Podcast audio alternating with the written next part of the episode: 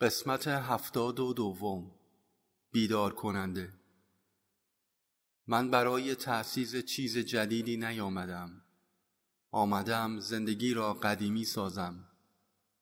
من برای تأسیس زیارتگاه یا خانقاه نیامدم.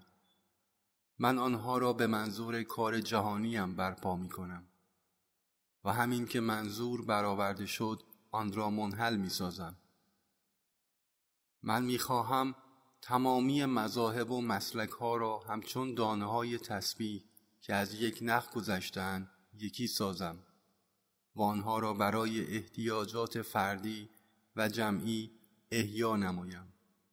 عشق الهی پیام همیشگی من بوده و خواهد بود. این پیام را به دنیا برسانید. ظهور من برای نابودی مجاز نیست زیرا که مجاز هیچ است. من می آیم تا شما را به هیچ بودن مجاز واقف سازم. مجاز را که چیزی جز سایه هستی نامحدودم نیست توسط شما حفظ می کنم و وقتی از طریق من غیر حقیقی بودن مجاز را تجربه کردید مجاز را به دور می افکنید. شجاع باشید خوشحال باشید. من و شما یکی هستیم.